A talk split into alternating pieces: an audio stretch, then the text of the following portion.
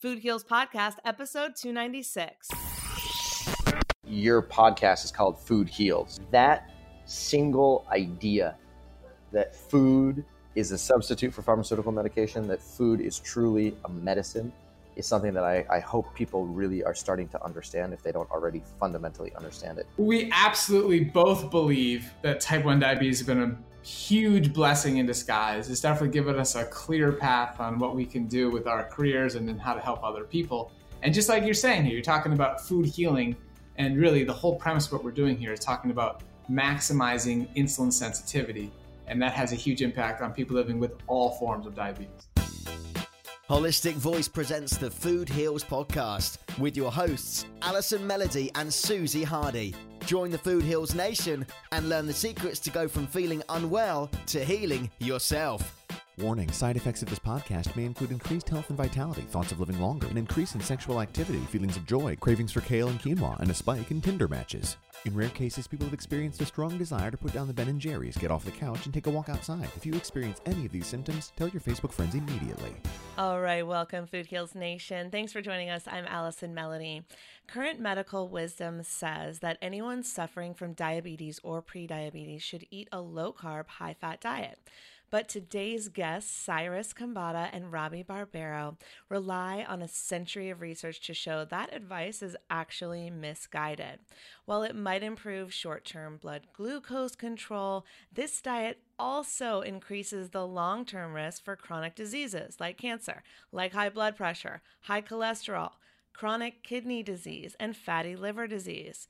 So the conventional model is broken. It is not working. The revolutionary solution that Cyrus and Robby discovered is to eat a low-fat, plant-based, whole foods diet. This is the most powerful way to reverse insulin resistance in all types of diabetes, and that is why they founded Mastering Diabetes. Mastering Diabetes is an online platform that helps people reverse insulin resistance permanently, helps people get their best A one C, achieve their ideal body weight, lower their cholesterol, and all of this can happen in as little as three months. So they've got summits, they've got coaching, and their brand new book, Mastering Diabetes, is out now. This episode is going to revolutionize the way that you think about diabetes, so share it with a friend who needs it. Roll it, Roxy. The Food Heals Podcast starts now. They have been featured on Forks Over Knives, Medical Medium, Vice, Thrive Magazine, and more, and they're the authors of the upcoming book, Mastering Diabetes. Please welcome Cyrus and Robby. Welcome, guys. Thank you so much for having us here. We really appreciate it. Really excited. Well, we're very excited about your book, and you guys have both overcome so much, and I love what you're sharing with the world, and Forks Over Knives, one of my favorite films. So take us back. How did you get started on this journey to health? So I was originally diagnosed with uh, type one diabetes when I was twenty-two. I was like a, I was a senior in college, just trying to finish up, move on with my life, and all of a sudden I get diagnosed with not, not just one, but three autoimmune conditions. So the first one was Hashimoto's hypothyroidism. Then the second one is alopecia universalis, which is just a super nerd way of saying, you know, Cyrus lo- loses his hair. So I have no, I have no hair. I have no eyebrows, no eyelashes, no ear hair, none of that. And then uh, the third autoimmune condition was type one diabetes. So all three of those set in within a six month period. And I got, and you're so young. Uh, yeah, exactly. I mean, imagine going from just being a happy go lucky kid that, you know, is quote, quote unquote healthy, to all of a sudden now having three autoimmune conditions. Oh my God, I can't imagine. So that happened. And then um, within, you know, the first year, I basically tried to eat a plant-based diet. Uh, I'm sorry, I tried to eat a low carbohydrate diet because that's what my doctors had told me to do. Um, and they were saying, you know, limit your carbohydrate intake, because if you do, then that will allow you to control your blood glucose with precision. So Um, I tried doing that for a year and it just did not work. I mean, I was, I was really trying, and my blood glucose was all over the place. It was, it was, uh, you know, kind of a nightmare. What were you eating at that time? So at that time I was trying to eat, I was trying to minimize my intake of, of fruits and potatoes and, you know, pastas and breads and cereals.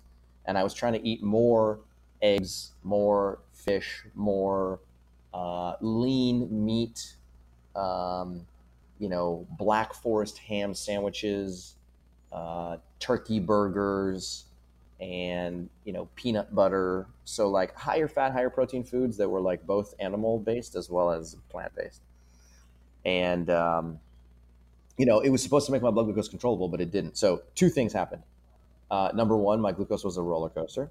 Number two, my insulin requirements were actually going up over time. They started at mid twenties and then mid thirties. And before I knew it, mid forties per day. And, and that's a lot of insulin, you know, for somebody of my height and weight. So then I decided, you know, it's time to, you know, it's time to start looking for a new way of doing things. So I switched over to a plant-based diet under the guidance of a, of a, a guy named Doctor Doug Graham, who went on to write a book called the eighty ten ten Diet. Uh, and he basically taught me how to eat a diet that was, uh, you know, purely, literally one hundred percent fruits and vegetables. So we just started there.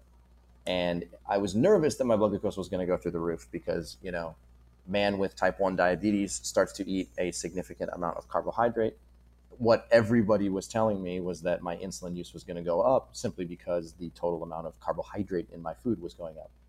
So I was expecting that. And then I started eating a lot of fruits and a lot of vegetables, and uh, my carbohydrate intake, you know, six-folded. It went from like one hundred grams a day all the way upwards of six hundred grams a day.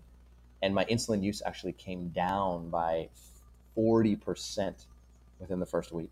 forty percent. Wow. So I was eating six times the number of carbohydrate grams per day for forty percent less insulin. And that was the first time that this light bulb went off in my head that said, wait a minute, wait a minute, wait a minute. Something fascinating is happening right here. And I don't have the tools to explain it. So I went back to school. I studied towards a P H D in nutritional biochemistry so that I could talk science and really understand what was happening. And in that process, I, I uncovered that, you know, diabetes is something that the, the nutrition world and the research world has a lot of information, like too much information about.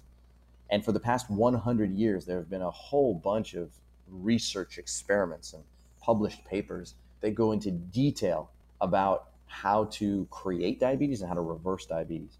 And what I had experienced by transitioning to a plant-based diet and seeing tremendous improvements in my blood glucose and decreased insulin use had actually been documented as far back as the nineteen twenties. I kid you not, literally one hundred years ago. And so this is fascinating to me. And so I kind of like read through all that research and tried to, you know, think of a way where I can translate that for regular people to help them transition to a plant-based diet as well. So this literally changed the course of your life and what you would end up doing with your life. So how, why aren't people talking, why weren't people talking about it? Uh, I think Why weren't people talking about it? I think there's a couple of reasons. Um, number one, nutrition research is like not that easy to read, and it's not that easy to understand. You're, the general public doesn't really have, you know, has access to the medical literature, but like your average person isn't going to PubMed to read articles about diabetes and diet. You know, they're just not doing that. No, we go to Google and we get a bunch of misinformation. That's exactly right. So whatever is popular in Google and whatever is popular in, you know, the magazine that's being displayed to you at the grocery store, that's what people are going to do. And whatever these catch terms are and whatever these videos that go viral are, like that's the stuff that's popular. And the stuff that's popular is, you know, teaching people how to eat a ketogenic diet. That's popular. Uh, you know, teaching people how to eat a low carbohydrate diet. That's popular. And so that's what people do, which is, I kid you not, literally the exact opposite of what the research world knows to be um, the most effective treatment and reversal for diabetes. But yet, you know, that's the truth. And that's what, that's the world in which we live today. I mean, it's so true. And I'm so glad that you're busting these keto myths right now. Thank you. Um, Robby, can you take us through your story a little bit? How did you, how did your journey start? Yeah. So I have two older brothers. And my middle older brother was diagnosed with type one diabetes nine years prior to me. So I was quite familiar with type one. I knew what the symptoms were. And I was in middle school. I was crazy thirsty, going to the bathroom all the time. And I said, Mom, I think I have diabetes just like Steve. And she said, no, no, don't be silly. You don't have diabetes. I'm like, okay, fine. And then like a week goes by and my mom and dad are in Florida looking for homes because we were going to eventually move to Florida. And she calls to check in and she says, hey, how's everything going at home? I said, Mom, I couldn't sleep last night. I was cramping. She said, okay, go upstairs and test yourself with your brother's meter. and I did, and I was well over four hundred. You're supposed to be between eighty and one thirty. And my brother said right there, you have type one diabetes, pack your bag, you're gonna be in the hospital for a few nights. Oh. So my parents flew back the next night, and that was the beginning of life with type one diabetes. So just in case the audience doesn't fully know, I mean, type one diabetes is when your pancreas is not producing sufficient quantities of insulin. So um, we have to inject insulin to manage our blood glucose levels. Pre-diabetes type two, that's when you're actually producing excess insulin. So I'm sure we'll get into more detail about that later, but um, that was the beginning of life with type one. Then we lived in Minnesota. So we went to the Mayo Clinic to get the best care possible. So I have an endocrinologist, I have a dietitian, I have a um, therapist, um, all trying to give us the best care. And in hindsight, it's really sad that they're not talking about plant-based nutrition. And really what's going on is they just wanted me to feel normal. I said, okay, you know what? You're a teenager. We want you to be able to eat the foods that all your friends are eating. Just learn how to dose insulin and make sure that you're getting, you know, your basic servings of fruits and vegetables. And I remember having canned mandarin oranges. That was my favorite fruit to have each night with dinner. And so I would finish my, you know, standard American dinner, and my mom's like, okay, time to have your, your fruit. Oh my uh, God. Great.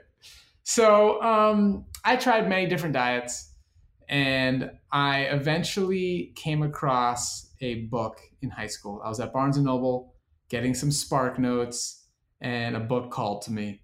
And it was called Kevin Trudeau's Natural Cures They Don't Want You to Know About. He had infomercials. He had his bright smiling face on the cover of the book. Um, we're not recommending this book. Yeah. This guy was put in jail. There was yeah. fraud involved. Very sad. But the book planted a seed in my mind. Yes.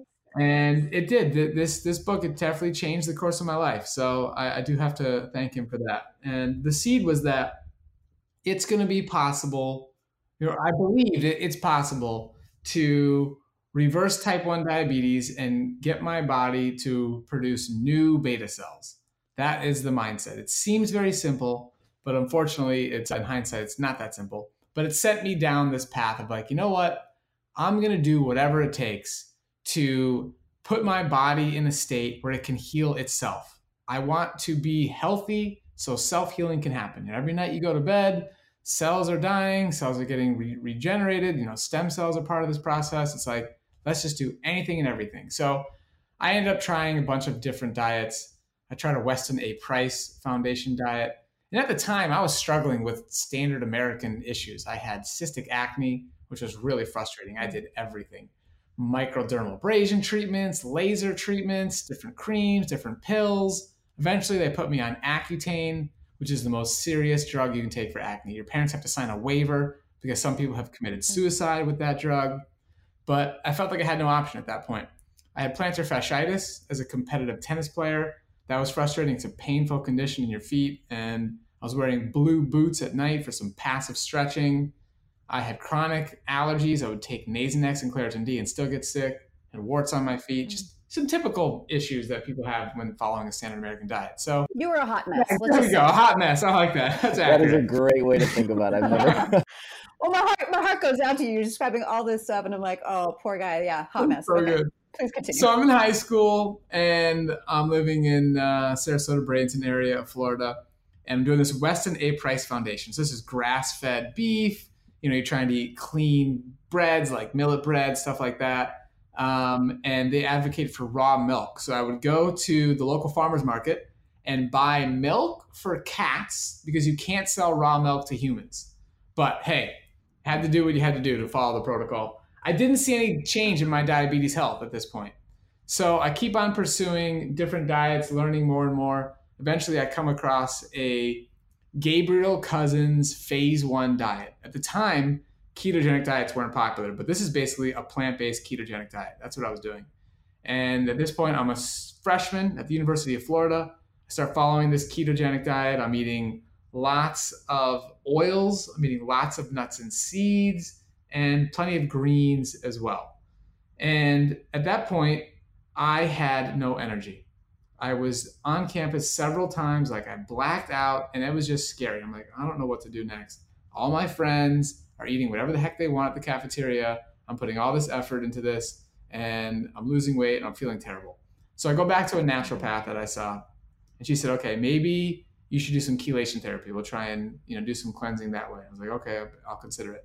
But before I made that commitment, I would have had to drive from Gainesville to Tampa to do that. I heard a podcast with the same guy that changed Cyrus's life. His name is Doug Graham. And on this podcast, he's talking about eating fruits and vegetables and how that can also, you know, help your body detoxify from heavy metals and stuff like that. I'm like, wait a minute. I've been avoiding fruit for all this time. I love fruit. He's saying I can get similar results. I have to give this thing a shot. So he was talking about his book that was coming out. This was in September of two thousand six. And that's when I started to st- making this transition to eat more fruit. The book comes out in December of two thousand six, and Cyrus is one of the testimonials in the back of the book. And I'm like, wow, this is this is interesting. Another type one who saw some amazing results. And that just inspired me to keep going. And I started a coaching program with him. I emailed him every single day. He emailed me back every single day for ninety days straight. And I really learned how to do this low fat, you know, plant-based whole food approach. And I started eating crazy amounts of fruit. And just like Cyrus, my insulin sensitivity improved dramatically. So I actually saw a, a nine hundred percent change in my body's ability to uh, uptake glucose. So the amount of insulin I needed for the amount of glucose that was coming into my body from whole foods changed by nine hundred percent. Dramatic change. Oh my. And both Cyrus and I, we use a, a physiologically normal amount of insulin. So your guys' pancreas, you guys secrete somewhere between like twenty-five and fifty units of insulin per day. That's healthy, that's normal. Insulin is important and absolutely necessary. So when you're living with type one diabetes and your pancreas is not working, you want to inject what it would normally secrete when you were eating a healthy diet. And that's what we both do. And we eat, you know, large amounts of carbohydrate-rich food, which again are completely demonized in the, in the world of diabetes health. So we're getting the exact opposite result that people would expect. And again, just like Cyrus said, this has actually been documented in the research and just straight up buried for about one hundred years now. And we are quite passionate about getting this information out to people. So I started doing this, and then I worked with Forks Over Knives for six years. I met Brian Wendell. He's the man behind Forks Over Knives at a health retreat, and had a lot of fun working there and getting to meet a lot of cool people. And here we are now. Cyrus and I started Mastering Diabetes to really fulfill a niche here. If you, if you want to follow a, if you're living with any form of diabetes and you want to follow a plant-based diet, there really wasn't a, a go-to resource. And we've set out to create that with Mastering Diabetes, with our website, um, with our social media, and uh, just really being a place where people can really understand that we know what they're going through and we know exactly how to help them. So that's what we do. I love that you guys are doing this. And I almost think Allie and I both believe your body can heal if you give it what it needs. And it's often that kind of tricky part of figuring out what it needs, especially when it was counterintuitive for you guys to be eating more carbohydrates when everyone was saying, no, no, no, that's bad. But I always believe, I have a lot of people in my family with diabetes, and they always, you know, I can't have fruit, but then they they throw on the Splenda. And I always thought fruit doesn't give you diabetes. Like, I, don't, I just don't believe it. I love fruit. I would be a fructarian if I could. And I just love that this is part of your story, that like you guys doubled up on the fruits and, and it reversed. We absolutely both believe that type one diabetes has been a huge blessing in disguise. It's definitely given us a clear path on what we can do with our careers and then how to help other people. And just like you're saying here, you're talking about food healing. And really the whole premise of what we're doing here is talking about maximizing insulin sensitivity. And that has a huge impact on people living with all forms of diabetes. So I'm so excited about your book. So you guys came together to write this book. What What is your advice for someone who is recently diagnosed with di- diabetes and autoimmune? Because both of you had more going on than just diabetes. So it's like this book is for more, you know, more people. Am I right? Absolutely. Yes. Yeah. So, so we teach people primarily living with all forms of diabetes, how they can also transition to a plant-based diet to not only improve diabetes, but also improve their overall health. And the truth of it is that uh, you can't really what's considered, you know, you can't heal selectively. So it's not like if you eat a plant-based diet and get better insulin sensitivity and reduce your insulin requirements and increase your glucose tolerance, chances are you're also going to lose weight. Chances are you're also going to drop your blood pressure. You're also probably going to drop your cholesterol levels. And so there's, you know, a whole collection of ancillary benefits that come along for the ride. And so truth be told, you know, this book is not just for people living with diabetes. We just happen to talk a lot of diabetes in the book, but the truth of the matter is, you know, it, it applies to anyone and everyone. And uh, it's a phenomenally powerful approach. And like, what do you guys enjoy today that, you know, I feel like we're always told like, oh, this is kind of a death sentence. Like you're on this pill, this drug for the rest of your life. You're going to feel bad for the rest of your life. You're going to have to take insulin for the rest of your life. What have you experienced? Like, how is your lifestyle and what are you enjoying that you were told maybe you wouldn't? It's a great question. I would say there's, you know, on one hand, I would say there's specific foods that I can now eat with confidence and control my blood glucose with precision. So something like, you know, Hayden mangoes as an example, one of my favorite things in the world. Um, you know, I can eat those in large quantities and it's they're incredibly sweet, super flavorful. And, you know, I get phenomenal blood glucose control when I do.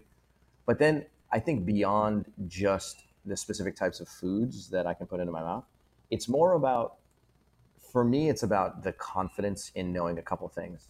Uh, number one, when you eat a sort of plant heavy diet or a plant focused diet, I can go to sleep at night knowing that there literally is no healthier diet, no healthier, you know, food pattern um, in existence today. The scientific community is in a consensus at this point that a predominantly plant-based diet or fully plant-based diet is literally the most, the healthiest diet ever discovered, period, end of story. And the most anti-cancer as well. Exactly. So it's anti-cancer, it's anti-diabetes, it's anti-cardiovascular uh, disease, it's anti-fatty liver disease, it's anti-chronic kidney disease, and the list goes on.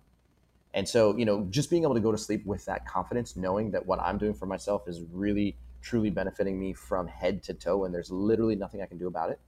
Um, that right there is just like, you can't put a price tag on that. You can't really like, you can't really, I can't, I don't know how to value that.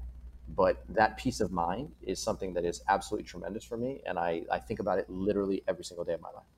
Yeah, I would just add to that. I mean, the number one cause of death for people living with all forms of diabetes is heart disease.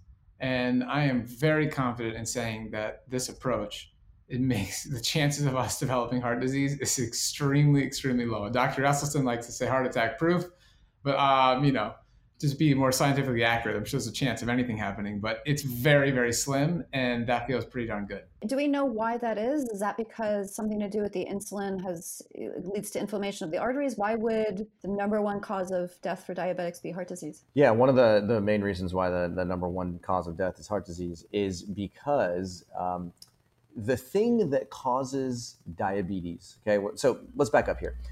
Uh, there's, you know, type one diabetes is an autoimmune condition. That's what Robbie and I live with. There's also another autoimmune version called type one point five diabetes, which is what affects people who are older than thirty years old, who are also diagnosed with an autoimmune version of diabetes. So it's kind of like a, it's a slow progressing adult onset version of type one diabetes. But then you have prediabetes and type two diabetes, which are the, you know, they affect more than ninety percent of the diabetes population. And these are the two forms of diabetes that are really related to your lifestyle most strongly. And so the cause of prediabetes and type two diabetes is another thing, and that other thing is referred to as insulin resistance. So when you develop insulin resistance due to a diet that is either uh, high in fat, high in total fat, high in animal products, or high in packaged and processed carbohydrate-rich foods, you know, like cookies, crackers, chips, pastas, things like that, Um, then you develop a condition known as insulin resistance. And when insulin resistance uh, grows and it, when it sort of takes over your liver and takes over your muscle and starts to become a problem, then every single tissue in your body uh, is, is impacted by that. So insulin resistance, I like to think of it as sort of like a central node that then has, you know, many tentacles that then go and increases your risk for chronic disease as a whole. And part of that, like one of the main things that it does is it is it uh, it causes arterial inflammation. It can dramatically increase your cholesterol levels, dramatically increase your triglyceride levels, Uh, it can increase your risk for atherosclerosis or hardening of blood vessels. And all of that can contribute to the development of heart disease. And if that, if insulin resistance remains untreated over the course of time, um, or it gets exacerbated by eating a, you know, a ketogenic diet as an example, then um, heart disease becomes, you know, unfortunately, extremely common.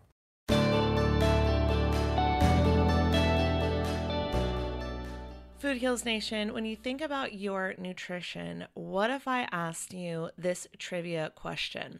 What is a four billion year old single cell organism that has forty vitamins and minerals, the highest concentration of protein, one calorie, and just one ingredient? It's algae. Algae is nature's true superfood, and the purest source of this superfood, spirulina and chlorella, comes from my favorite brand, Energy Bits. Energy Bits get me through my day. They help me with my intermittent fasting. They're a great plant-based workout fuel, and they're perfect for traveling, for staying healthy while traveling. You know, I know right now everyone is wearing, you know, surgical masks in the on the airplanes because they don't want to get sick with all of this mass hysteria about coronavirus. So the way that I stay healthy is to make sure that I'm taking all of my supplements and boosting my immune system to the max, which is why I rely on Energy Bits. So on Saturday, I fly, you know, West Coast to East Coast. It's like a five hour flight um, to Boston. And then after I arrive in Boston, I have a three hour drive. So I will be on planes, trains, and automobiles. And I've got to keep my immune system boosted. So I'll be taking my Energy Bits on the plane, off the plane, you know, before I get on, so I can just keep my energy high and my immune system super boosted so that I don't get sick with all of the travel and, you know, changing time zones. This helps with jet lag, which is something that I've always suffered from, adjusting to the time zones. I hate losing three hours of sleep. So Energy Bits really helps me with jet lag. So I, yeah, I drive to Kripalu for Gabby Bernstein's bestseller masterclass, which I'm super excited about. Um, but I have to be, you know, on all day. So this will be great for my energy. Then a few days later, I do the three hour drive back to Boston, to the airport, and then I fly to Orlando for Podfest, which I'm so excited about. I'm doing a sponsorship deck workshop. I'm leading the wellness, the women in wellness panel.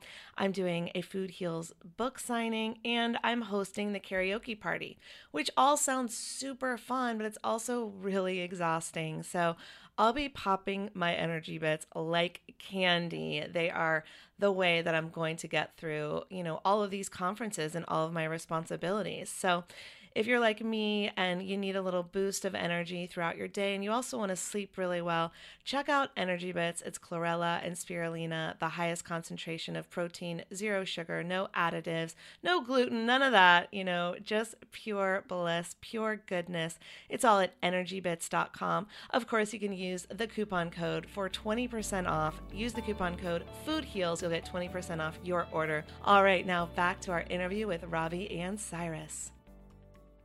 And I see on the website, there's a quote from Robby that says, you know, when you eat like this, a plant-based whole food diet, you can increase that insulin sensitivity within days to weeks. So if someone is right now, you know, getting close to something where that they can't come back from, how quickly can changing their diet really have a, a, an effect on them and their, their disease? So this is where um, being people that are living with type one diabetes, we become these fascinating test subjects. Because we're injecting insulin and we know exactly how much insulin we're injecting. We count the amount of carbohydrate that we consume and we consistently manage our blood glucose levels. So some of us are wearing continuous glucose monitors where I get a new reading on my phone every five minutes. It tells me what my blood glucose levels um, are at. So these three pieces of data are absolutely fascinating and can allow us to easily measure objectively our insulin sensitivity on a meal-by-meal basis. When you guys eat a meal, you don't know how much insulin your pancreas is producing. You know, you could test your blood glucose, you could um, you could measure the carbohydrate content, but you just don't know what's being produced. We know, I mean, through C peptide testing, that we're producing none. And so whatever I'm injecting, that's all that's working. And so we have seen just an amazing turnaround in our own lives. So people following a low carbohydrate diet, there's published research where they'll eat thirty grams of carbohydrate per day and inject about an average of thirty units per day. So that's a one-to-one twenty-four hour insulin sensitivity, uh, carbohydrate to insulin ratio. Now, Cyrus and I will eat over seven hundred grams of carbohydrate per day and inject roughly twenty-seven units of insulin. So that is a dramatic increase in total carbohydrate intake and actually less total insulin, which is mind-blowing for most people. So the result can happen pretty quickly. So for those living with type one, um, you know, we'll see results within, uh, you know, a matter of days.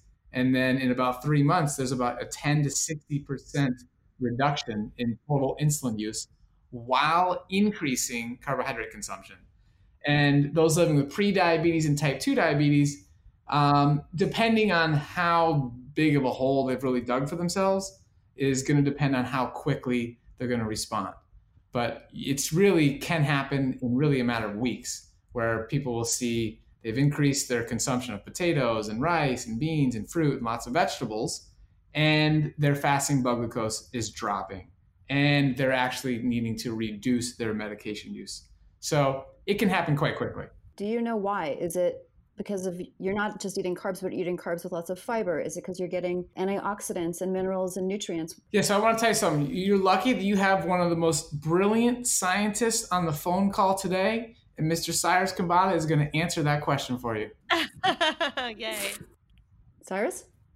Maybe he's muted. My bad, my bad. I was muted. I set up this delivery and then he just goes silent. Whoops. Sorry about that. That has never happened before. My question has stunned him into silence. It's okay. Well, I was trying to be all polite here by putting myself on mute, and then I didn't realize I, I was still on mute. Whoops. Take, take two, Cyrus. Okay. So this is actually one of the most uh, important questions that you could possibly ask, because this is the question that we get asked the most, and it's also the question that most that confuses most people. And the truth is that when uh, – okay, it, well, let's go back to the very beginning and try and figure out what insulin resistance really is. Um, uh, what happens is that when you eat a diet that's, that's generally high in fat, whether that fat comes from avocados and nuts and seeds and olive oil, or whether that fat comes from chicken and red meat, white meat, fish, and uh, dairy products. Um, when you consume a significant amount of fat in your diet, that those fatty acids, they come into your mouth, they end up traveling down your esophagus into your small intestine, and then they get absorbed into your blood. When they're in your blood, they basically are in circulation in these, these molecules or these particles known as chylomicrons. Okay, don't remember that. These chylomicrons then distribute fatty acids to your fat tissue, your adipose tissue, and it also distributes to your muscle and liver. Now, a simple way to think about this is that if those fatty acids ended up only inside of your fat tissue, then diabetes may not exist as a condition. The problem occurs when fatty acids go into your adipose tissue where they belong, but then there's a spillover and, and fatty acids end up going into your muscle and into your liver. Now, the, the thing is, is that your muscle and liver do have a capacity to be able to store small amounts of uh, fatty acids when they are present in your diet. However, what happens is that when people eat a low carbohydrate or, or high fat diet, over the course of time, they're eating a significant amount of fat for breakfast and lunch and dinner, and breakfast and lunch and dinner, and over and over and over. And within a short period of time, your muscles and liver become overwhelmed, and they end up accumulating too much fatty acids. And, and the lipid droplet inside of each of these cells in your muscle and liver begins growing and growing and growing and growing and growing. So at this point, cells in your liver and muscle, they say, okay, hold on a second. There's, there's a problem because we're, we're accumulating too much fatty acids. How do we block this stuff from coming in? So ideally what they would do is they, in order to block fatty acids, they would they would just mount a defense against these blocked fatty acids and say, hey, listen, stop coming in. We're, we don't want you anymore. The problem is that the cellular mechanisms to block fatty acids from coming into the tissue are, are pretty weak. And so as a result of that, uh, these two tissues don't have an ability to necessarily block fatty acids directly. But what they can do is they can block insulin from communicating with the, the cell very well. And the reason they would want to do that is because if they can tell insulin to go away, then they can block another fuel, another energy source, which is glucose, from coming inside of the tissue. So that's what they do, is they basically mount this, this response called insulin resistance, where they become resistant to insulin. So the next time you eat a banana or a bowl of quinoa or some wild rice or, you know, some squash, the, the glucose molecules that come from those carbohydrate chains end up coming to your liver and muscle, and insulin knocks on the door and goes, hey, knock, knock, do you want this glucose? I got some available for you. And the tissues respond by saying, no, no, no, no, no. I have all this, this fatty acid that has accumulated over the course of time. I have to get rid of this stuff first. So as a result of that, I'm going to be resistant to you, insulin. I'm not going to pay attention to you. And as a result of that, glucose ends up getting trapped, and it pools, and it gets, the concentration increases in your blood. So what, what your typical sort of low carbohydrate, you know, ketogenic eater will experience is that they'll eat a low carbohydrate diet, and then the minute they go and eat something that's carbohydrate rich, even if it's from the whole food world, they'll eat a potato or, um, you know, some corn. And all of a sudden, within an hour, their blood glucose is very high.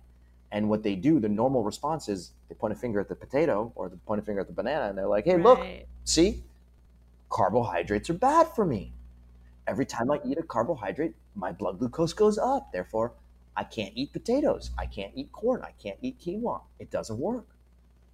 And they make this assumption that it's the carbohydrate-rich food that caused the problem, when in reality, the thing that caused the problem was everything they ate before that carbohydrate-rich food that caused a traffic jam that prevented the glucose from being able to be transported inside of the tissue.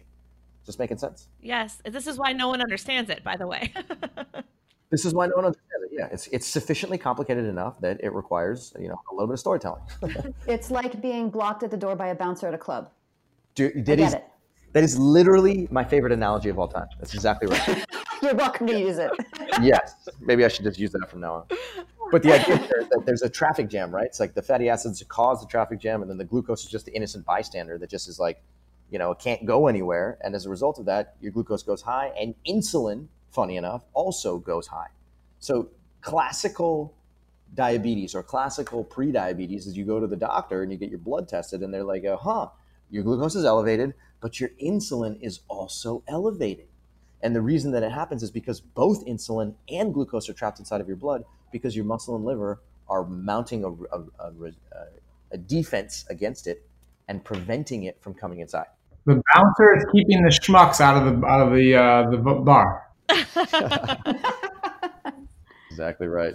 Anti-schmuck. I love how you broke that down, because I feel like this is going to actually make sense for people, and they can now take this knowledge and be empowered when they go to their doctors, and when they create their their the the correct diet for themselves moving forward, they'll understand why it works and not be confused with all of the garbage when you, you know, put this information into Google and try to figure it out yourself, you know?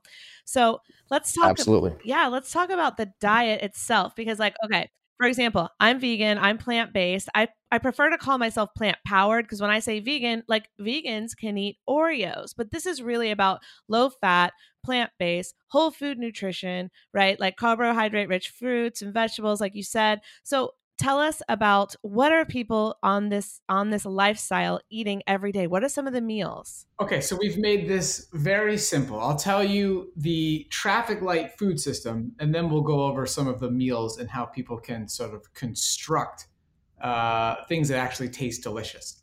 So to understand what foods to eat, we have a green light, yellow light, and red light system. Foods in the green light category, these are foods to eat when you're hungry until you're satisfied. You don't need to count your calories and think about how much you're consuming, because they're naturally limiting in how much you're going to eat. These are fruits, so that's bananas, papayas, mangoes, peaches, cherries, you name it, whole fruits. Then starchy vegetables, that's potatoes, yams, butternut squash. Then you have beans, peas, and lentils, and then you have um, intact whole grains, intact being the key word. So that's farro, that's millet, that would be some quinoa would fit in that category. Those are the first four groups in the green light category, because they're all calorie providing and they're more calorie dense. So a lot of people will transition to a plant-based diet. They'll start eating a lot of vegetables, a lot of carrots, a lot of beets, a lot of greens, and they'll be hungry an hour, two hours after a meal, they'll end up reaching for foods they ate previously, and all of a sudden they feel better and they say, oh, you know what, the plant-based diet failed me.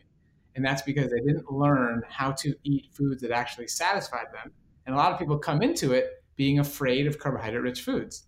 So we list those foods first intentionally because we want to teach people you have to build your diet around more calorie-dense green light foods.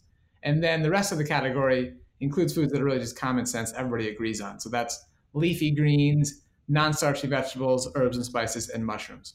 That's all in the green light category.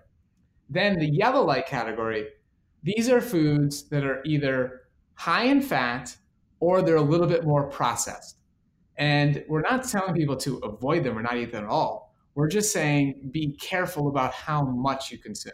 So this includes avocados, nuts and seeds, olives, soy products, and coconut meat. Those will be all whole um, plant foods that are just higher in fat. So even soy products, edamame is the most whole intact form you can possibly eat of soy, but it's forty percent of calories coming from fat.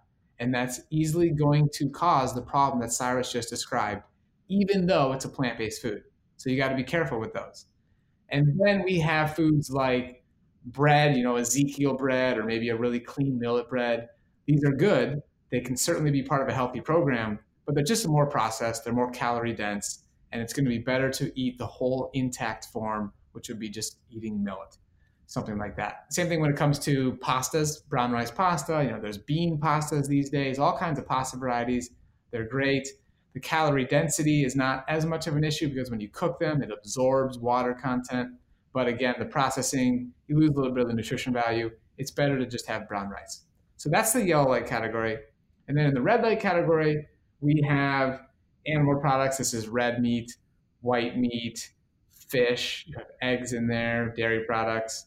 We also have processed food in this category. So that could be things like, you know, processed soy ice cream, stuff like that. You know, again, it's some of these, they're vegan, they're better for the environment, better for animal welfare.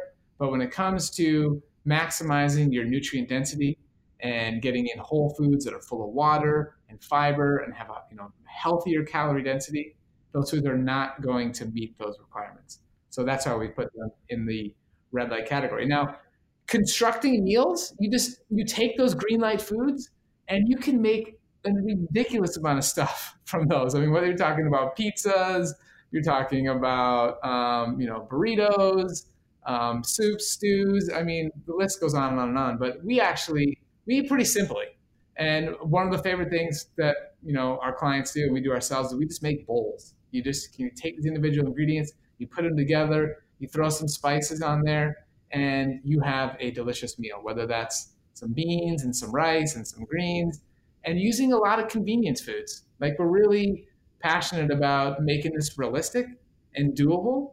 And there are a lot of really great products that just come in a bag, you know, pre-packaged, like pre-cooked farro, and then you have some carrots and some broccoli and a little bit of chickpeas that comes in a bag. And then you just mix it with some sauce that's already pre-made. You put some spices on top and boom, you have a meal. So it's really, it's a simple approach.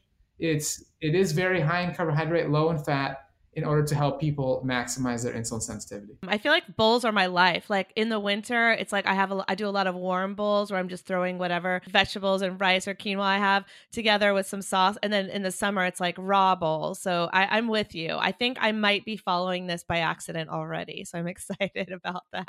That's classic. I like it.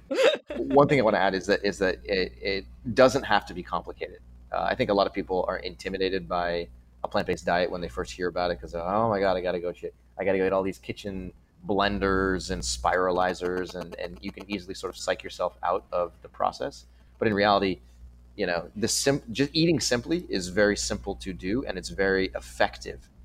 And, you know, if you just kind of keep it simple and just put a couple of things into a bowl and make it taste good, then, you know, it can be that simple. Yeah. And you can do it at restaurants too. Like there's so many times where like I'm at a business meeting at a steakhouse and I can't eat anything, but I can make, I'll ask the chef to put together just like all of the sides, all the side vegetables. And it's basically a plate of, of vegetables, you know, and it's, it's, that's how I live my life. And so I'm glad that I'm already doing this. So I'm preventing having diabetes myself. That's so good. Um, we literally wrote that in the book, that steakhouses are one of the best places to eat if you want to follow a really healthy, um, you know, clean diet here. I have a big plant-based circle, but when I eat with my non-plant-based fan- friends, they're like, oh, we have to find somewhere Allie can eat. And they're all worried and nervous. I'm like, I can basically eat anywhere. So don't even worry about it, you know? Totally true.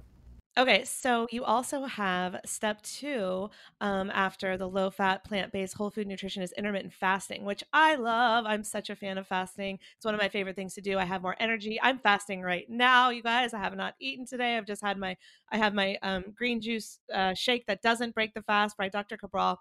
So other than that, I have not eaten today, and I look forward to eating my plant-based late Uh, lunch, early dinner. So tell me about your stance on intermittent fasting. We are huge fans of intermittent fasting. It's actually, we've put together what's called the Mastering Diabetes method. And the Mastering Diabetes method incorporates four components. So number one is low fat, plant-based whole food diet. Uh, number two is uh, frequent movement. And we, we recommend people move their body for a minimum of thirty minutes per day, six days a week. Uh, the third component is intermittent fasting. And we teach people how to perform intermittent fasts, whether they want to do it, you know, once per week for twenty-four hours, or whether they want to do it sixteen hours a day, every single day.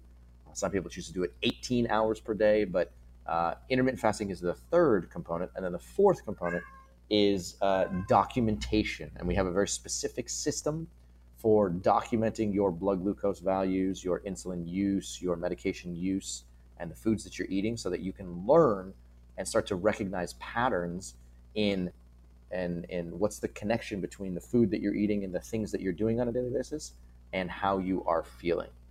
And so when you put all four of these components into play, then you're sort of doing the method, and the method is extremely powerful.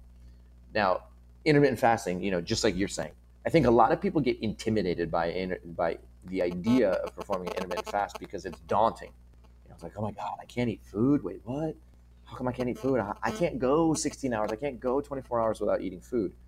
But you tell us, like, how do you, how did you get started in it, and, and what allows you to be able to do it and do it frequently? For me, yeah. Um, I think I first I got into juice fasting, and so that was I was constantly putting nutrition in with juice and not eating, and so it was giving my body a break from digestion. And people don't realize how much energy the body takes to digest food, and so when we're eating large meals or eating frequently or eating snacking all day, our body is constantly putting energy towards digestion rather than healing or giving us energy for the next, you know, step in our day, the next task we need to do, whether it's work or movement or exercise or, you know, your job. And so when I discovered intermittent fasting was a thing, I had gone from a doctor who had said, you have low blood sugar, you need to eat healthy snacks all day long. And guess what? I was not feeling better. I was feeling worse. And I think for me, and I can only speak for myself because I think intermittent fasting works well for a lot of people and some people don't do as well on it. But for me, I was like, oh, if I don't have to eat and think about food for long periods of time, just like when I was juicing, I get to focus on all the other things that I want to get done in my day or that I want to enjoy. And so it really, for me, made decision fatigue going away, thinking, what healthy thing do I have to stuff in my mouth right now to get onto my next thing? And then also like the mental clarity that came with juice fasting, I also experienced with intermittent fasting. So the longer I go without food and I'm, I'm able to focus on all the other things, whether it's working out, whether it's getting the work done that I want to do, whether it's a creative endeavor that I want to experience, experiment with that day, I feel this mental clarity. And I also feel higher energy when I don't eat for long periods of time. Um, and I do have greens that I take throughout the day to make sure that I am getting nutrition during that time. So for me, it's been life-changing, but I know for others, they haven't liked it so much. So I can't speak for everyone. For sure. For sure. I, I do hear that a lot from people where they say, you know, the thought of doing an intermittent fast was intimidating, but then once I got into it, once I did it two, three, four, five times, I actually realized that I was just telling myself a story in my head. And, you know, not only does it just become easier mentally and physically, but the results are astounding. Uh, you know, there's plenty of evidence-based research to demonstrate just how powerful intermittent fasting is at, you know, helping you lose weight, helping you normalize your blood glucose values, helping you lose or reduce your cholesterol values, dropping your blood pressure. I mean, the list goes on. And I think once people just kind of like develop the habit then it just becomes a normal part of life, and it's really not a big deal at all. Do you think there might also be like a phase of acclimation or time period of acclimation? Because I, you know, I think the first fast I ever did was the, the Master Cleanse, right? And I got so hangry on it that I didn't last a day. Over time, I've done, um, just like Ali, slowly over time, like I've done more juice fasts where my body sort of acclimated, and I still was hungry, but I could deal with it and I could put it off. And it wasn't, it wasn't such an extreme. Do you think that that could possibly be true? For sure. You know, I studied intermittent fasting while I was in uh, grad school.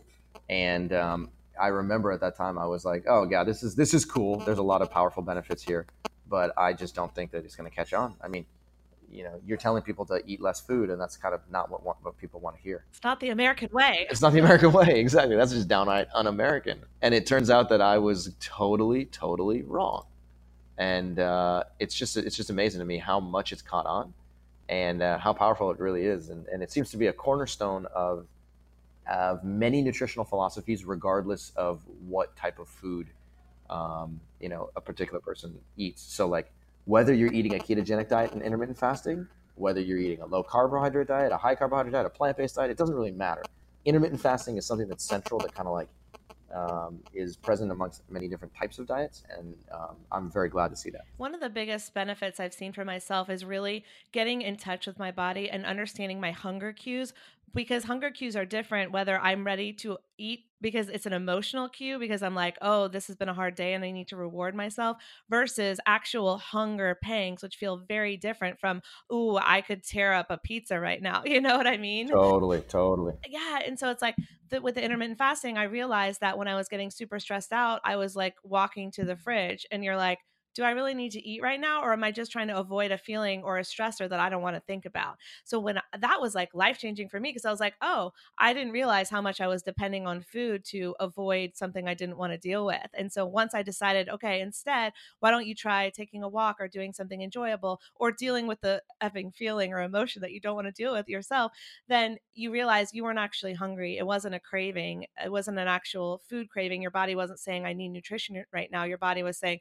oh, let's avoid this thing. And so that was really, really life-changing for me. So now when I intermittent fast, I know that if I have a hunger pang, I can pop one of my algae. I do my green algae, my spirulina and um, uh, spirulina and uh, chlorella, and that'll satisfy the hunger if it's a nutrition craving. And then if I really am hungry, then okay, I'm going to listen to my body and go get some food. Um, but if I'm sitting at home all day, which I work from home, and I'm not being, I'm not out, out and about all day, I can survive on almost nothing and be more productive. And if I am out and about, let's say I'm at a conference or doing something more energetic, I don't do the intermittent fasting because I do feel I need the food for fuel. But I've discovered that for myself, you know, so it's like figure out what works for you. But I love that you've included it in as a component to your four-step program. For sure, for sure. It's it's a central component. And you're right. I think what you're what you're explaining is very similar to what we explain, which is that there's a difference between, you know, physiological hunger, which is when tissues are actually asking for fuel, versus psychological hunger, where you think you're hungry uh, because it's twelve o'clock or because you smell the pizza. You know, they're two completely different types of hunger. And once you do intermittent fasting, then you can differentiate between the two of them for sure. Absolutely. All right. So let's promote the book. Tell us what's in it. What can we learn? Where can we get it? All that good stuff. Well, we are super excited about this book and uh, appreciate the opportunity to talk about it.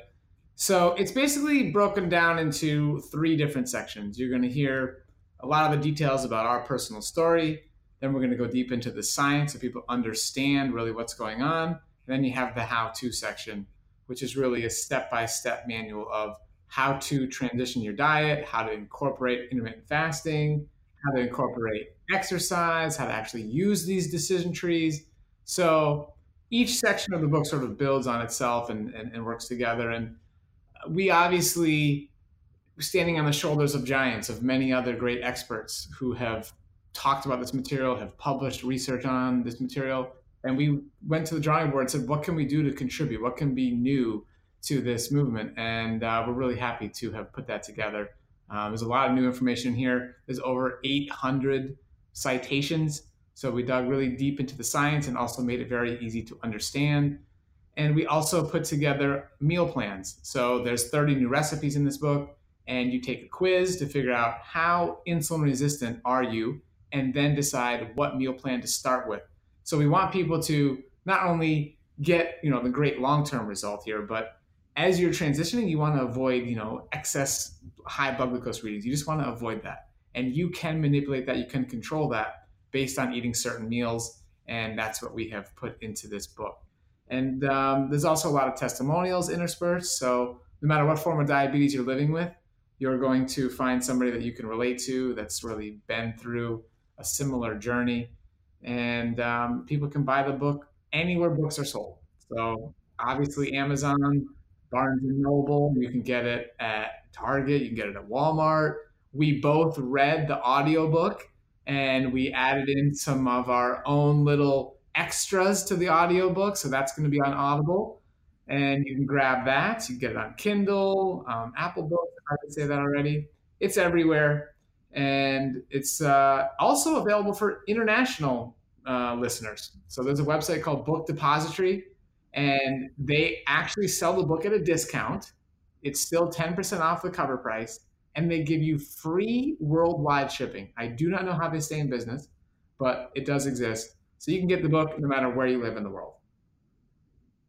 Amazing. I love it when authors read the book themselves on Audible, because then it's like it's like you're listening to a podcast, because then they're like, and I also want to add, and then they like tell you a great story. Uh-huh. The website is mastering diabetes dot org. Get it wherever books are sold. Thank you guys so much for being here. We really appreciate it. I've learned so much today, honestly. This was great, guys. Yeah, thank you guys so much for for hosting us here and, you know, for spreading the word.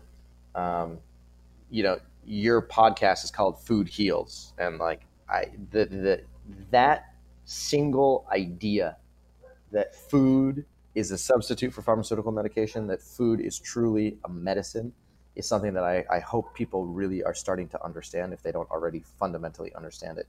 So you guys are doing a phenomenal job of getting the word out, and I truly appreciate uh, all the hard work that you guys put into spreading the word.